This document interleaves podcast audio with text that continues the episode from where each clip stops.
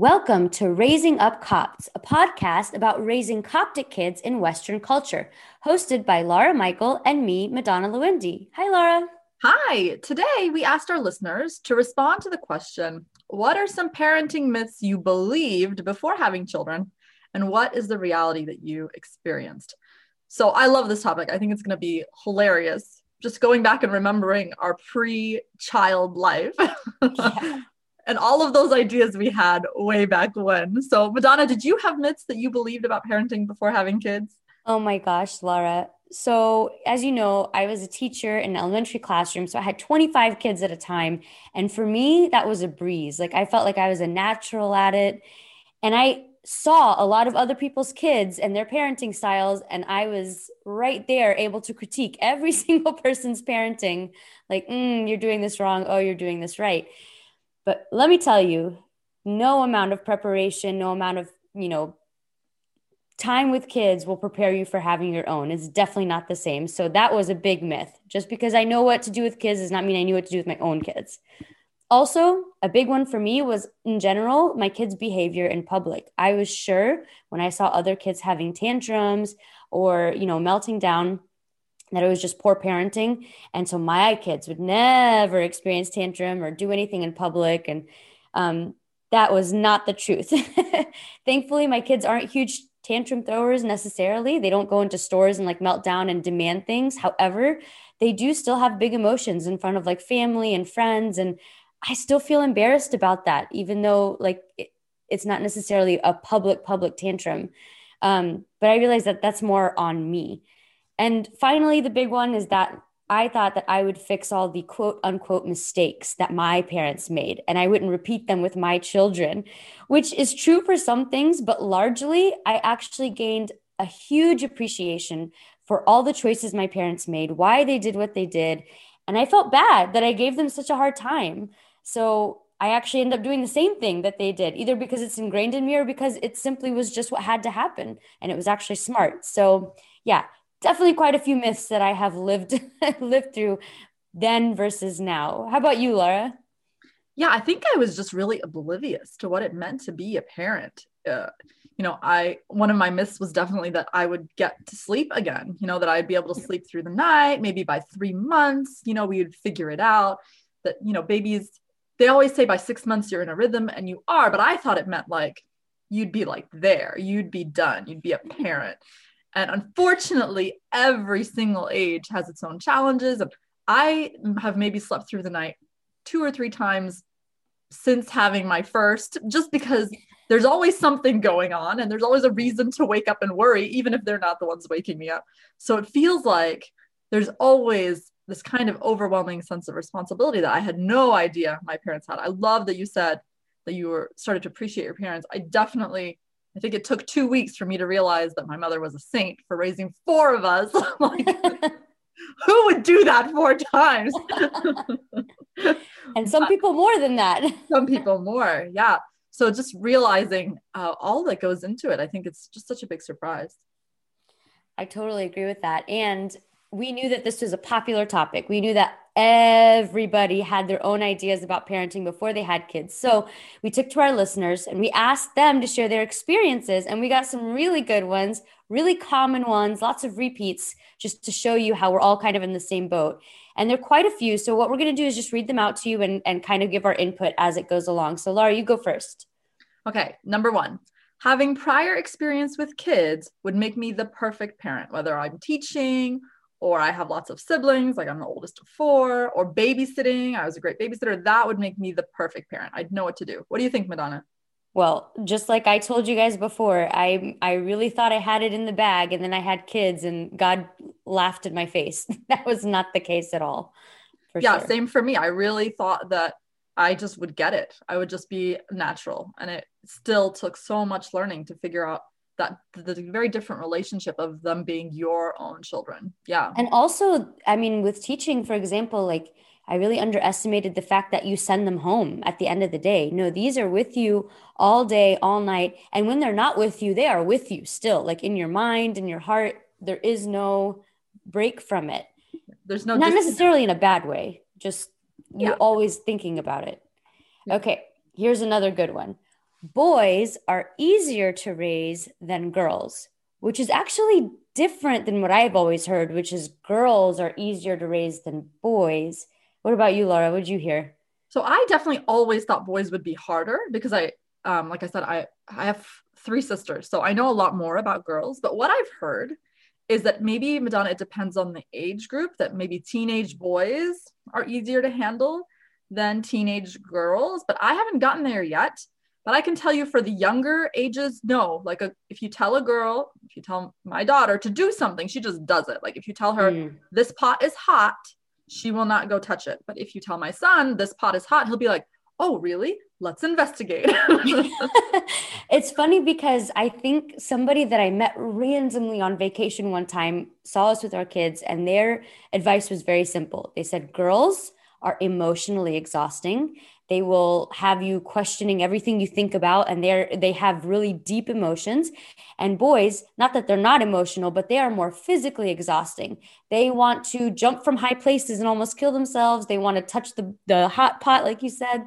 They want to do the things that are going to surely get them hurt or killed. so yeah. it's definitely challenging in their own ways.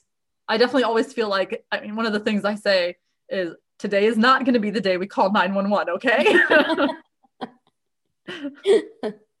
okay, number three. I would be able to control everything, but learning to let go and depend on God was number one. What do you think, Madonna? Yeah, I think 100%. If one thing I've really learned is that I really don't have control over much. I can plan, I can plot, I can, you know, execute all these things, but either A, the outcome is never what I expect, or B, it was never in my control to begin with. And I just tried really hard and caused myself a lot of heartache that was unnecessary because it's not my place to control it.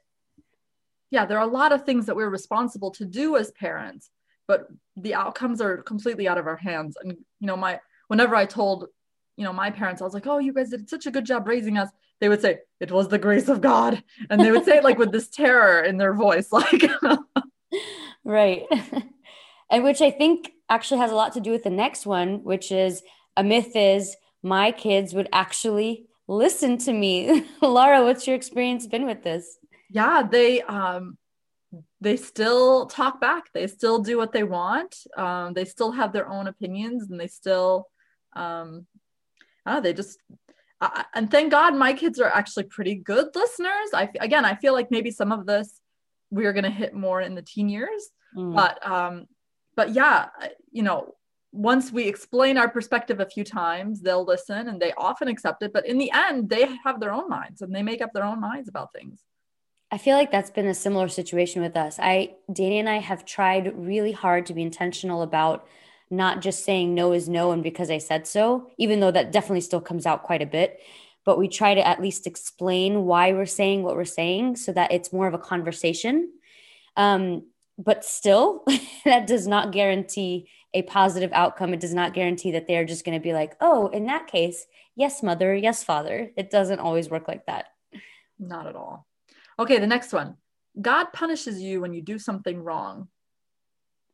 I wasn't really sure what the um, person meant by this. What do you think, Madonna?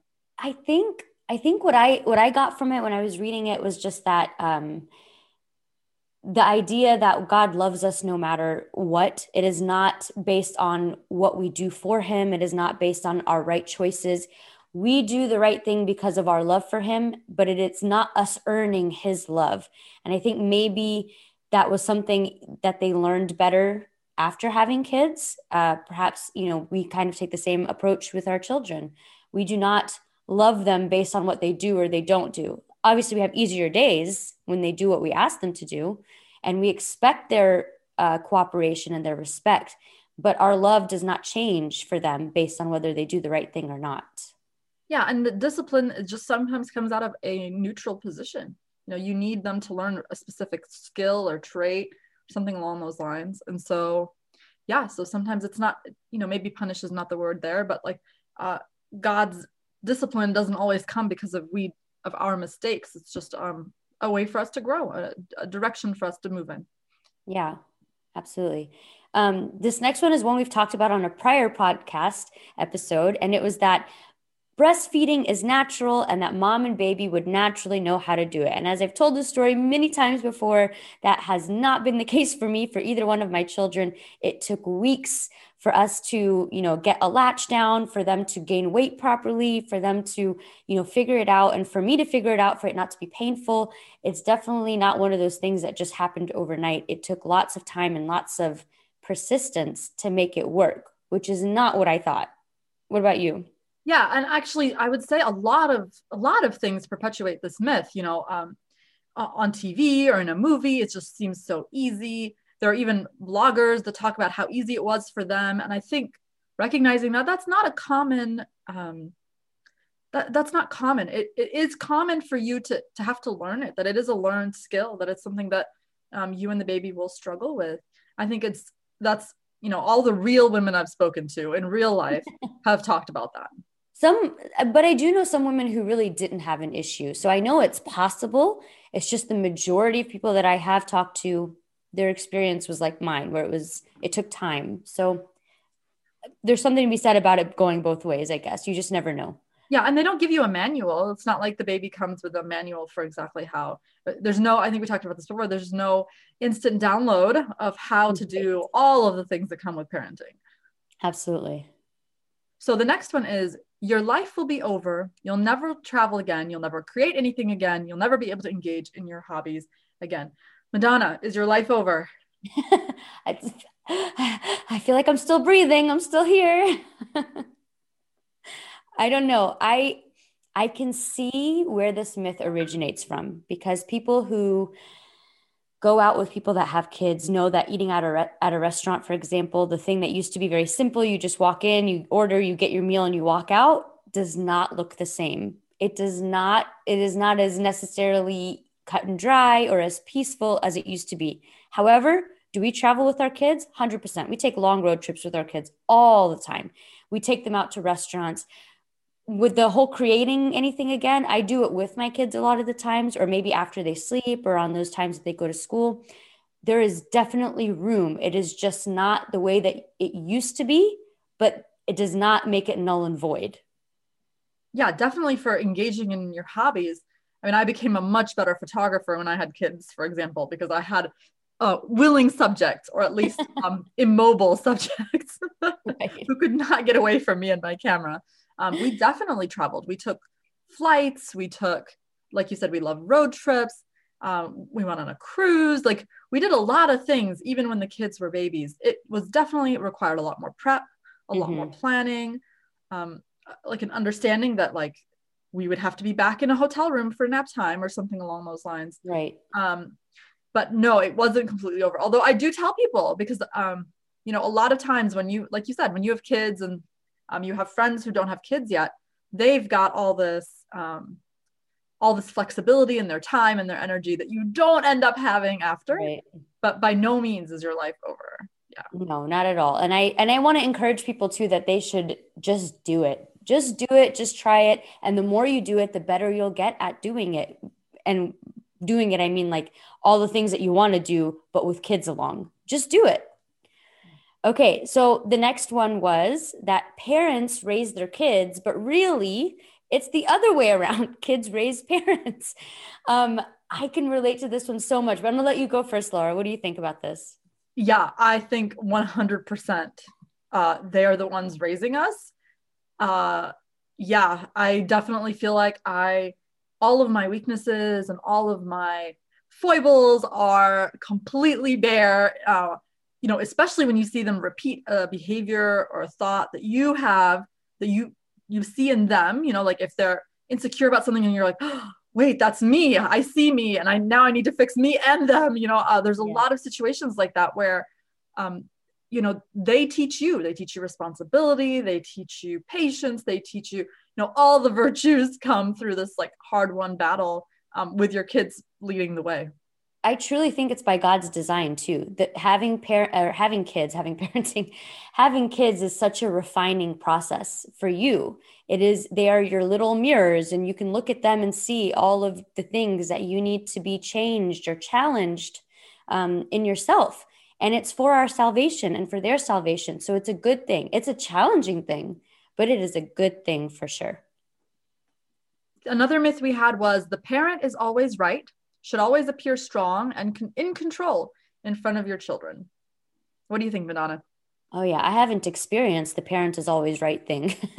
um, I know that that was, I feel like this one I had an appropriate uh, ex- expectation for. I felt like I knew that that was one of the things I didn't want to be in front of my kids. I knew that that was one of the things that I wanted them to understand that I am a human, that I make mistakes, that I am not always going to be in control of my emotions, just like they are not. The difference was I was also going to show them how to fix it and how to, you know, um, remediate those things. You know, I was going to go to them and tell them I'm wrong and I'm sorry. And I was going to tell them, hey, mommy got really upset and I really shouldn't have reacted like that. I'm so sorry. And it has worked so much better than pretending like I have it all together all the time for their sanity and mine. For sure. And I feel like, you know, learning to apologize to your kids, um, showing them your process of thinking through things and um, trying to uh, assess situations. I think for me, one of the reasons, uh, like you, I wanted to make sure not to do that is I didn't want there to be this big drop off in the teen years when they suddenly realize that I'm not perfect. And maybe that will still happen. Again, our kids are all under 13, but um, for now, I'm hoping that that transition between um, I'm a child and I adore my parents and they can do no wrong, and my parents are human. I'm hoping that that transition is a little gentler on us. Absolutely. Yes, yes. And uh, the next one, um, they only gave us one part of the statement, so I'm going to extrapolate what I think it means. So the the input was financial security is a priority. Um, what I am going to say is it means kids need your time, not necessarily your money. While being ambitious, while going after the things that make you financially secure in your home is definitely important. And we know that that's one of the things kids need. They do not need that more than your time. So being able to put aside work and spending time with them is really what they're looking for yeah, definitely. Abuna always says that kids are an investment of time and that what they want more than anything is time. And I think this myth comes out of the idea that like you should be financially prepared to have children. And you know, we always the the saying in Arabic is that um, kids come with their own. Um, oh, I don't know what the word would be in uh, in English, but they come with their own money. Like God mm. provides to cover the expense of the child. The the gift of the child comes with what's needed to cover cover it financially. Um, I love that. So thank God for that. Um, yeah, the next one is not reaching milestones is the parents' fault. what do you think? Uh, that one that one hurt my heart a little bit. I'm not gonna lie. I because I was in the teaching world, I felt like I knew that that was not the case. I I've seen many a super involved parent where the kids are just struggling and they couldn't figure out why or things were just difficult for the child and it was not because of a lack of the parents understanding. So that one i didn't relate to as much but i understand where that would come from. Yeah for sure. I think that you know we we want to be in control even of their growth and their ability and some things just are out of our hands and they'll they'll do their thing in their time. But you know the next one, however, I was definitely one of these people, and that is a mom whose kids run wild in church is a result of poor upbringing. And this person said, but really, it's just that mom is tired and immune to the loud noises. I actually, yeah, had a different perspective about that one because when I was younger, we had a couple of boys, especially, who ran wild in church. And watching them grow up, actually those same boys became the best deacons and the most devoted Christians and they're the ones that are still in the church.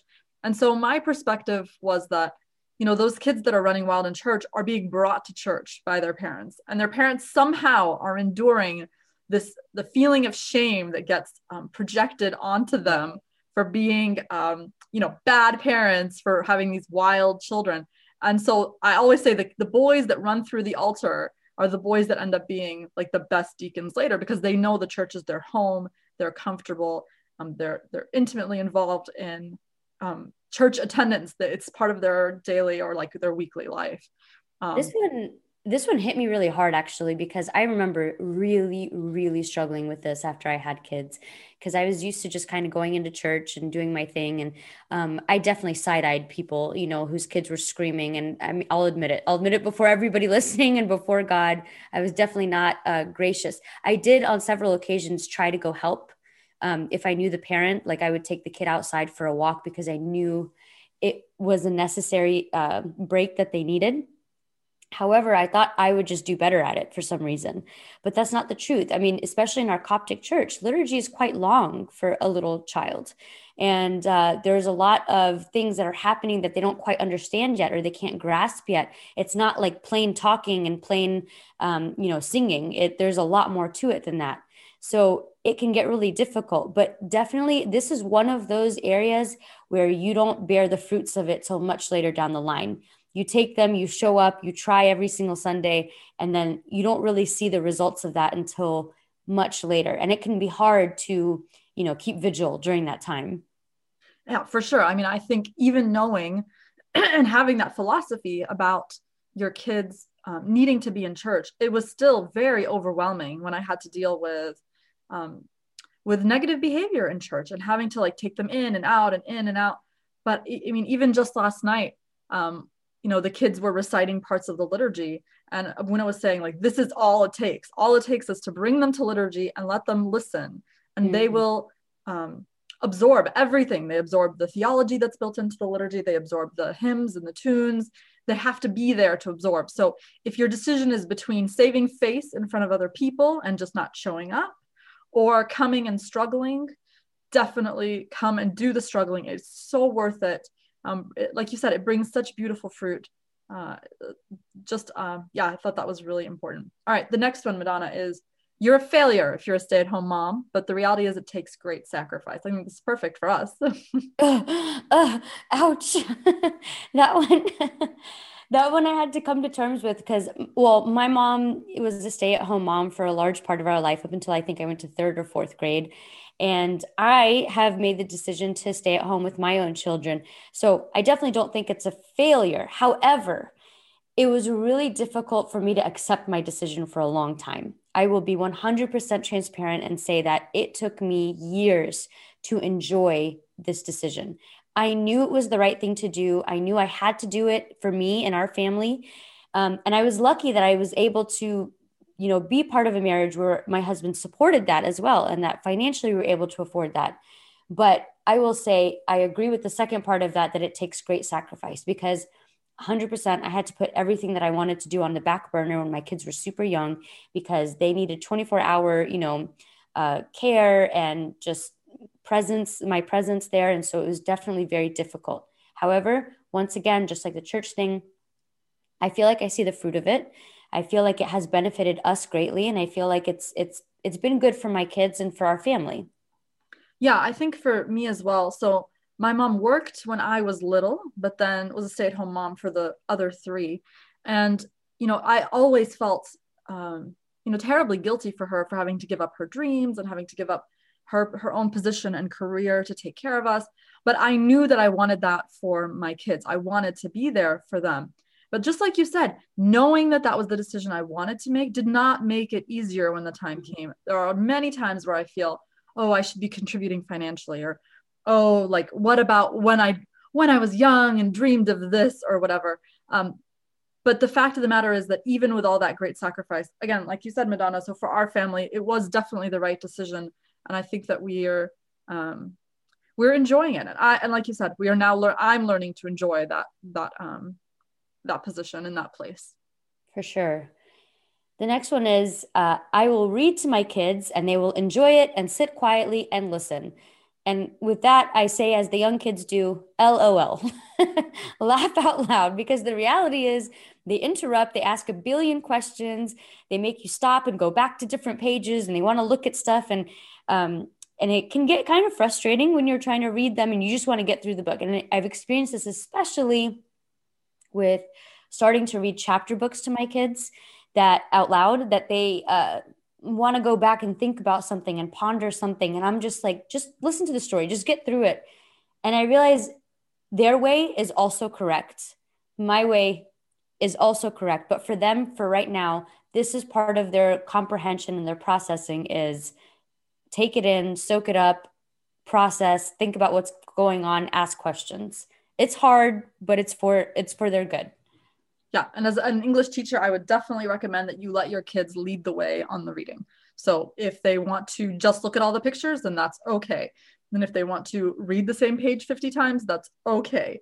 You know, I definitely had this vision that I would put my finger on the word and we would go through it and they would automatically absorb all the sight words. no. okay, I will set up nice crafts and art projects and they will enjoy it. And the reality is they have their own version of art and it's usually coloring on walls or furniture.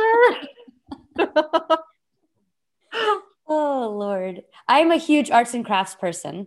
Um, and thankfully, I did not have too much experience with the coloring on walls or furniture because I have art supplies ready and I'm invested in it because I enjoy it. So we've spent a lot of time learning how to use it. However, that does not mean we don't end up with pieces of cut paper all over the floor, coloring outside the lines on onto the table, things like that. It definitely happens. And there has been many times where I have this amazing craft that I have figured out and that I am so excited to show them. And then I come to do it with them. And either A, they are completely uninterested and it's been a complete waste of my time and theirs, or B, it just all gets destroyed and they want to do it their own way. And it's not at all how I expected it to go. Definitely happens. Yeah, I think that, oh, people who know me uh, know the story of my of my beautiful little love seat. So I, you know, I raised my daughter and she was, you know, four or five years old before I had my son. And she was she's just like a perfect angel, does everything that I tell her to. And so in my head, I was like, okay, I mean, I did great with the first one. I'm going to do great with the second.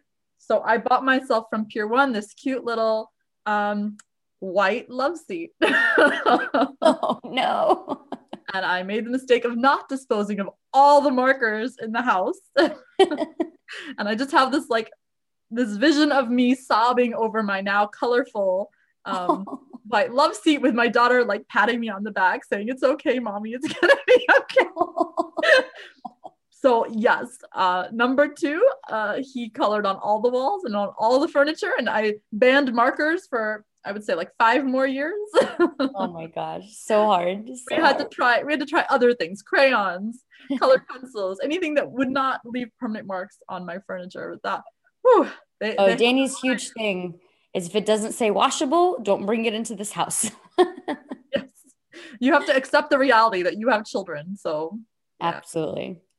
Okay, so this one's a good one too.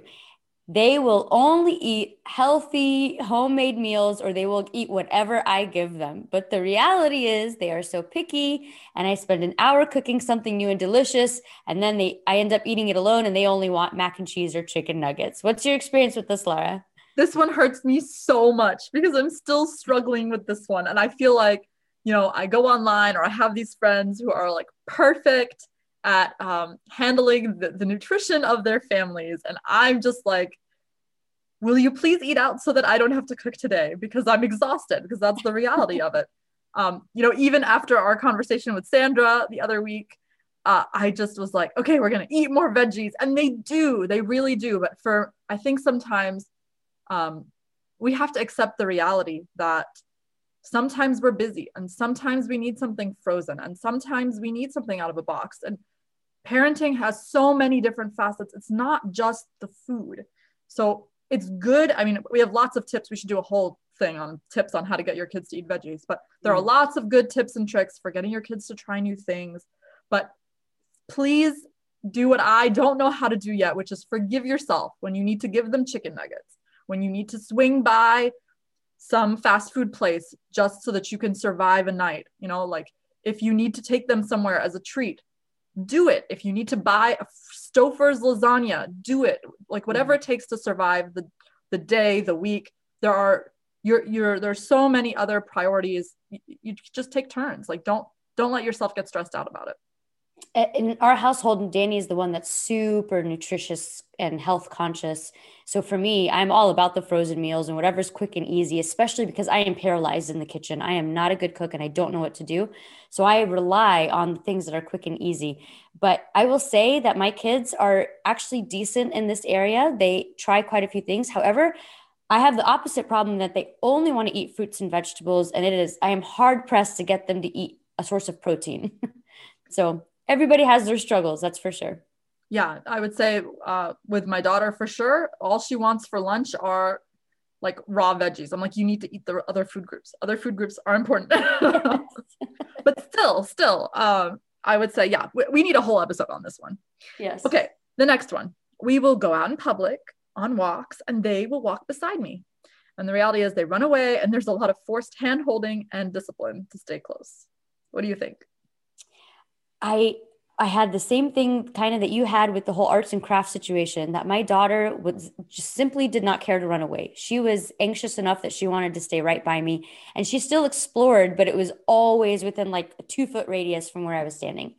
My son, on the other hand, he could care less. If I was standing there, he could care less if like we were like, we're gonna go and you're gonna stay here. No, he's fine running through the mall, running through the clothes racks, hiding. Like I could he he couldn't care less, that's for sure.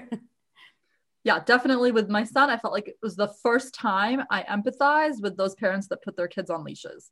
I yes. had, I always always made fun of those parents, but he literally did not care. oh, that's funny. So yeah. one of the tricks for that one is I always told my kids, you're you're not allowed to leave my hand until you're taller than the trunk of a car. So the reason I'm keeping you with me is so that cars can see you. So if your head doesn't come above the trunk of a car, you should not even think about letting go of my hand. So one thing I did do if we're we are looking for tips is that when I had the stroller or if I had like my purse, I actually would have them hold my purse handle and they would love that because I wasn't holding their hands. So they didn't feel confined, but it was like an easy grab for them. They were like, I'd be like, oh, what are you supposed to be holding? And they'll just grab my purse handle. And that for them worked. So sometimes there's ways around it, but sometimes there's a fleeting thing catching their interest, they're gone. They're out of there. okay. The next one is one I definitely fell trapped to, which was my kids will never watch TV or have screens or have tablets or any of that. But in reality, they said in many cases it ha- has helped them expand vocabulary, learn new skills, and it's a lifesaver. I will say that with my daughter, I was really good about not having her watch anything. But when I got pregnant with my second and I got to be to that point where I was just so tired or, you know, not sleeping or just, you know, all the things that come with new motherhood again, she definitely was all over that TV. And let me tell you, they kind of have a point here that she learned so many songs, learned so many vocabulary words, and did she did learn quite a few skills. After my second got to be a tiny bit older, we did rein it back in quite a bit. We're still kind of holding strong on the no tablets, no phones, no anything like that. And we really watch their screen time. However, some days it is 100% necessary in our household. What about you, Laura? Yeah, I'm totally with you. With the first, it was easy. There was no TV. We were really careful about it. Once the second came in, the TV became more of a fixture in our house. I don't know that we're very good at controlling it, but I do have to say, um, if you're making sure that they're watching quality television, they do learn a lot of things that I learn. I mean, we learned a lot about um, emotional regulation. We learn about mm. um, interpersonal skills. We learn a lot of vocabulary. We learn about um, the pat like we pick up patterns and stories the kids kind of know how a story progresses i will say that sometimes i can tell which kids are um, watching regular full length tv shows at school like um, you know when i'm when i'm teaching them i can tell who has been watching regular length tv shows and has been interacting with american culture that way and which ones haven't. Because the ones that watch n- not like tiktok videos not random youtube videos not um, playing video games, but the ones that are watching like a full length TV show that's age appropriate or PBS or something like that, those kids have a lot of skills um, mm. and a lot of perspectives and a lot of vocabulary and a lot of understanding, ability to predict what's going to happen next in a story, comprehension. Um, that the kids who are not doing that, who neither read nor watch TV, are not getting. So definitely, as a teacher, I'm encouraging your, you to make sure your kids read and all of that But if for some reason you they can't be reading all the time, I mean you're you've got things to do. They've got to watch the TV. Just make sure it's something really high quality. They will yes. learn so much. I agree with that totally. And screen, screen what they're going to watch too. We do that a lot with movies and things like that. We watch before they watch just so that we know but that doesn't mean we keep them from content that can be challenging. What we do is we know what they're getting into and then that way we know we're prepared for the conversation that might come. Absolutely. Yeah. Okay, the next one. Life and marriage will never be the same. You can still have time for yourself and your hobbies. Uh, so the reality is having community support has made all the difference. We go on date nights regularly. So I guess the, the question is, is life and marriage never the same? And the answer maybe is that with community support, it can be. What do you think, Madonna? Um, so for us, we are on the side that we're not near any family or any like reliable uh, babysitters. We have a community who are wonderful, but they're great for us going on like play dates or you know things like that. Um, you know, there have been times where we've had to leave our kids with people during emergency situations, and it's been wonderful to have people that we trust. However, do we regularly go on date nights? No. Do we regularly have time to ourselves? No. But we do, like we mentioned before, is we take our kids with us to a lot of places. Um, it's a little different because my kids do go to school in the mornings. So we have a couple of hours where we can get some things done. But usually, again, you know, my husband works full time. So it doesn't always work that way. But having community support does make all the difference. I agree with that. But no, it does not, our marriage does not look the same. I can't agree with that. yeah. And I think that, you know, in some ways it'll look even better. In some ways, right.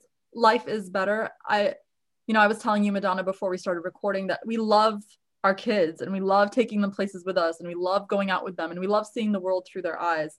So, um, you know, just keep in mind that it won't look the same, but it might be even better. I, I would argue that it's even better. And without fail, Laura, when you go out, don't you always think about, oh, my kid would have loved that. Oh, we should do this with them. It still is about them. yeah, absolutely. And then it doesn't have to be worrying, but we I mean, our life is about our kids. I, I don't know. Some people say that's negative. I've never seen that as a negative. I, I love them. Yeah, same, same, same. Um, which this one is kind of the antithesis of the other one, which was the other one was being a stay at home mom means you're a failure. This one was being a working mom means that I don't care about my kid. But this person said their reality is that my kid loves me and is proud of me for being a working mommy. What do you think, Laura? I love this one. Actually, it reminds me of something that happened uh, several years ago. So the first time I published a book, it was called Becoming Tassoni, and uh, my daughter came and brought me like a forty dollar, like two twenty dollar bills, and was like, "Mommy, I'd like to buy your book, please." Oh my gosh, how sweet! and I was just like, obviously melted, but just felt like she she saw what I did and appreciated it and loved me for it, you know. And I felt like, oh, like that's it's a completely different thing. No, working moms bring so much to the table, teach their kids so much. They teach them work ethic and um, you know how to manage and juggle lots of different things. So no, definitely being a working mom does not mean you don't care about your kid. No. And I think we talked about this before on the roles of fathers versus mothers episode uh, a few episodes back. And the idea is that things have changed we're two parent like two working parent households most of the time and each person works on their strengths and they have things to contribute in the home things to contribute at work and they both have their place and are valued. That's for sure. Yeah. The next one is that befriending your kid is the key to raising them. But the reality is unless the lord builds the home the laborers work in vain. What do you think? Yeah um I thought this was one of those things that I thought I would fix with my parents. Uh, I thought that, you know, I didn't have a close enough friendly relationship with my parents. It was very much like they were in charge and I was like the the child. Um, and what I found is it's not that the answer is to become friends with your kid, though I do want an open communication relationship with them. I want them to be able to come to me, but there is still a boundary to be set there. There is still, um, you know, things for them that they need to understand mom and dad have to make the final decision as decision on and not everything can be a conversation. Sometimes no is just no and yes is just yes.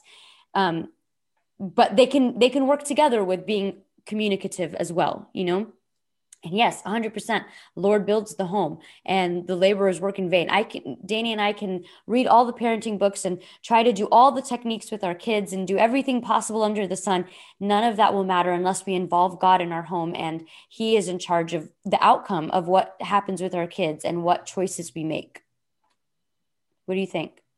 Yeah, I think that you know everything is by the grace of god when they listen it's by the grace of god when they do well at mm-hmm. school it's by the grace of god you know we we're doing what we can and we're doing our part but again going back to that idea at the beginning that we don't control the outcome so we really need god's help um, the next one is I, the myth is I would feel like a parent right away. But the reality is, I am still surprised that I have kids. And I remember that when we brought Elise home and I woke up the next morning and I was like, wait, is this real? Is she real? Did we do this? Like, does she belong to us now? And I am pleasantly surprised that it has not gone away. The feeling has not gone away. What about you, Laura?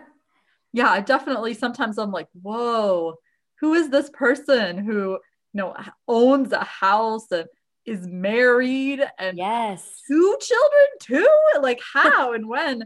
I think I once read like on a, on a Humans of New York post or something that um, this like 90 year old lady always was saying that she felt like she was still 21 inside. And I feel like we all we're all still 21 just pretending to be whatever our real age is. Yeah like being a parent is my parents job. It's not my job.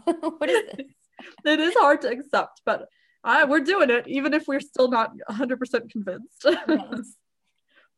okay the next one is finding a perfect marriage partner uh, no matter how much you oh, so if you find the perfect marriage partner uh, no matter how much you agree you will still raise your kids differently. You won't agree on everything. Um, what do you think, Madonna? Do you and Daniel, as loving as you are, agree on everything about parenting? um, this is a tough one because Danny really does a good job of defaulting to me with the whole child rearing thing. He's like, I did not know anything about kids. I never experienced kids. I never held a kid until basically we had our kids. So whenever there's a decision that comes up, he pretty much defaults to me. However, he obviously has opinions and sometimes they're different than mine and sometimes they're better than mine. So it's a absolute partnership and I don't claim to have the uh, monopoly on raising kids, and he doesn't either, which I think has been the best thing for us.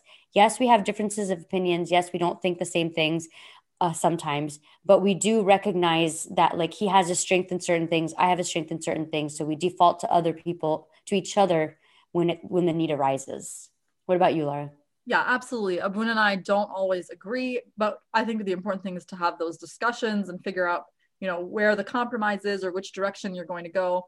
Just the other day um, our daughter came and said i'd like to buy myself this this item that's really expensive. And abuna's perspective was we're your parents. We'll buy it. We'll take care of you. You know we, we take care of all your needs.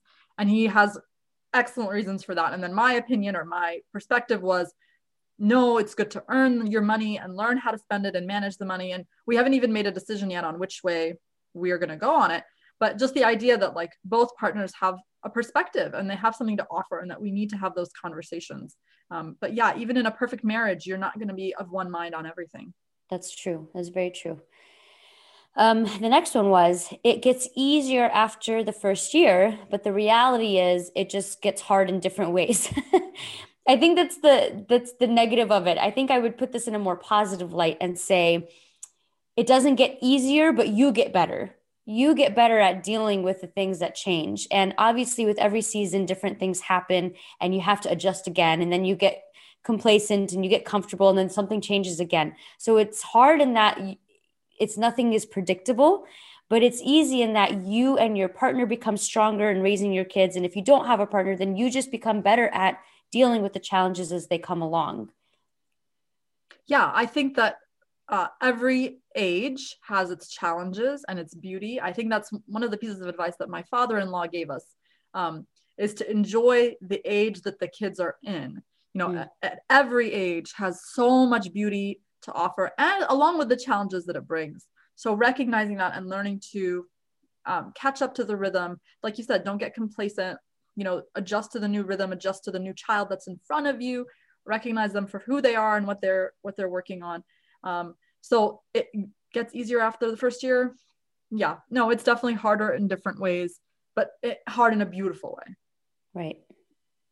Okay, the next one, Madonna, is you should let your baby cry through the night and don't hold them or else you'll spoil them. And the reality, which we got from a psychiatrist, is that self soothing is actually learned helplessness. Ooh, painful. It what is painful. It's, I know a lot of people who still hold hard and fast to the let the baby cry it out. And for them, it's working. And so I don't want to pass judgment about what's right and what's wrong. Um, but for me, it was definitely hard. It was not one of those things that I was okay with. I definitely went in and I, you know, tried the whole patting on the back, but not picking them up and letting them know. And then I just kind of gave in. I would pick them up and I would help them. And I'm proud to say that both of my kids sleep through the night now. you know, there's the, some occasions where they'll have a bad dream and they'll wake up, but most of the time they are independent sleepers and they, you know, will come every now and then for something. How about you? Yeah, I would say uh, one of my sisters is really good at this self soothing thing, but I just never had the heart for it or the courage for it. I'm definitely like, come snuggle with me as long as you need to. Honey. Yes. yes, I am of that same opinion. Please snuggle me. You're right. I'm the one that needs snuggles. Please don't cry. I, actually, when my kids would cry, I don't know if you have this experience, but especially with the first one, my stomach would clench so much. It was so distressing physically to me when they were upset. So I couldn't personally could not ignore my own physical reaction. yeah, it doesn't matter. You're still going to be awake thinking like are they crying cuz something's wrong or are they crying because they're just upset? Like what's the reason? So yeah. it didn't help me to keep them in their room, that's for sure. I'm sure somebody knows the trick. You know, there are some parents that are really good at this, but I yes. think Madonna and I are on the other side. We we're we're helpless about this. Okay, and finally, the last response, which I'm really glad that we're ending with because I think it just uh, encompasses everything about everything we've talked about today. And that is the myth is that kids are just carbon copies of their parents or of adult counterparts. But the reality is, they are actually their own people with their own ideas, with their own thoughts and emotions. What do you have to say about this, Laura? Yeah, I definitely, it's easier to think of them as carbon copies of us. You know, um, my daughter is like her father, my son is like his mother. But the fact of the matter is, even now, I'm realizing that they have to have so many of their own opinions and traits, and we absolutely cannot put them even into the boxes of our own behavior. They're going to be their own people. Um, you know, we don't like the same, we're not interested in the same things. We just are not going to be. And so, trying to acknowledge that and actually recognize that it's a blessing. We don't want them to be like us. We're not that yeah. great. So and I think that for me, um, I realized it very early on that my children were not going to be little me's and, or little Danny's for that matter. However, um, they do exhibit a lot of the same traits, sometimes in good ways, sometimes not in good ways. But what I realize is that I can't necessarily deal with them or do the things with them that I want. It's I have to adjust to who they are as their own. They are a complete person.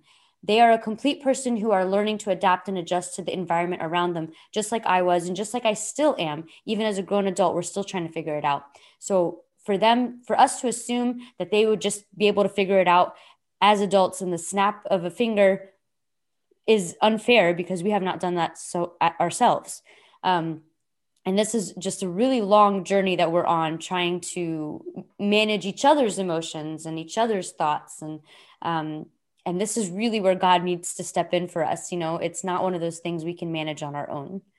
And i do want to add to that something i've been thinking about about a lot lately about how they cannot be carbon copies of us because they are not just products of our genetics mm. of our church life. They're also products of their environment their generation the time period they're in there's there's no way for them to be carbon copies of us. And you know a lot of us um, are are very conservative and we we want we love the old ways and we want things to go the way they've always gone. And you know just a little bit of recognition that god put our kids in this time and in this place and in this family and recognizing that you know all of all of the things that make them their own people are things that were put there by god and that were um, you know, orchestrated by God on purpose, purposeful. And in general, about these myths, as one of my good friends wrote and contributed on our Facebook post, she said, you know, if your child is a human child and of the human variety, they will react like every human child of that variety before them. There is no exception that there. They will be they will have the tantrums and they will have the explosions of emotions and they will have their own thoughts and they will do right things and do wrong things. It's just something we need to accept and learn and adapt through. Yeah, we just want to encourage you today that um, parenting before kids and after kids looks very different, but that doesn't mean you can't do it. You're going to adapt to your children. You, you're going to grow with them. You're going to learn new things through all the stages and you're going to love it most days and some days maybe a little bit less um, but that that is what it is and that's the truth and the biggest takeaway i've seen from parenting my own kids is like we said before god uses parenting to refine, refine us it holds up a mirror to the parts of ourselves that need to be changed or challenged, and it's ultimately for our good. So seek out mentors and other people who have gone before you that you trust for the support and the guidance that you need. So, with that being said, thank you so much for joining us today on this week's episode of Raising Up Copts. Remember that you can find us at raisingupcopts.com and email us at raisingupcopts at gmail.com. Raising Up Copts is a podcast hosted by Laura Michael and Madonna Loendi. None of the views expressed during this recording are the official stance of the Coptic Church or its hierarchy. These are purely our personal opinions, collected experiences, and organic discussions on selected topics. If you'd like to reach out with any questions or comments, please email raisingupcopts at gmail.com or post on the Coptic Dad and Mom Parenting Community on Facebook.